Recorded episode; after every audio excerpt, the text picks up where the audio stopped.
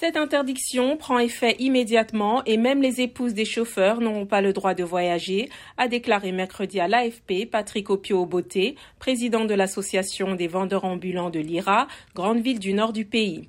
Monsieur Oboté a précisé que la décision a été prise après examen des raisons d'accidents de la route dans la région, citant les femmes et leurs robes courtes qui montrent leurs cuisses et déconcentrent les chauffeurs.